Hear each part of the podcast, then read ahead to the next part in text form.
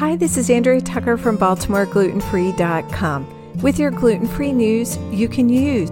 I'm going to state the obvious here when I say that being a teenager is hard.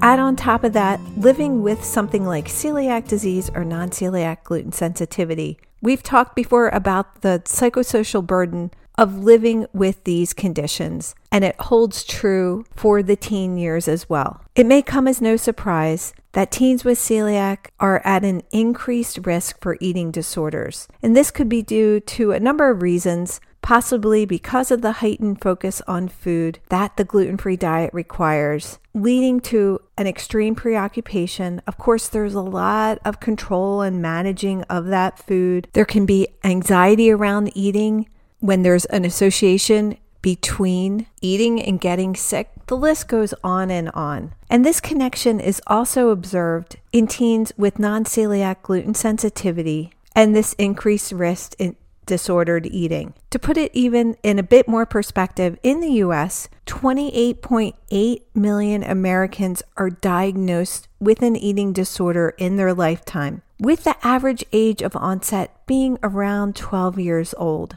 A review of the literature found that psychological symptoms and mental health diagnoses are 1.2 to 1.8 times higher in young people with celiac disease as compared to those without. So the research is growing in regards to this connection. One of the later studies has shown that there's a higher prevalence of disordered eating in teens with celiac, 19% of females and 7% of male respondents when compared with the general population. In addition, a study of U.S. adolescents with celiac found that over 53% of them expressed some form of maladaptive eating patterns when managing their gluten-free diet. If you're the parent of someone with celiac, keep your eyes open for things like a distorted body image, skipping meals, unusual eating habits like eating very little or large amounts at once, frequent weighing, any type of extreme weight change, insomnia, constipation, loss of hair or nail quality, and hiding or sneaking food. And I know this gets complicated because there are so many restrictions around their diet already, but if you have any concerns, please do reach out to a medical professional or a mental health professional. I also have an invitation. If you have a teen ages 13 to 18, a doctoral student from the University of Pennsylvania is conducting a research study on the psychological predictors of disordered eating in teens diagnosed with celiac. This is a completely confidential study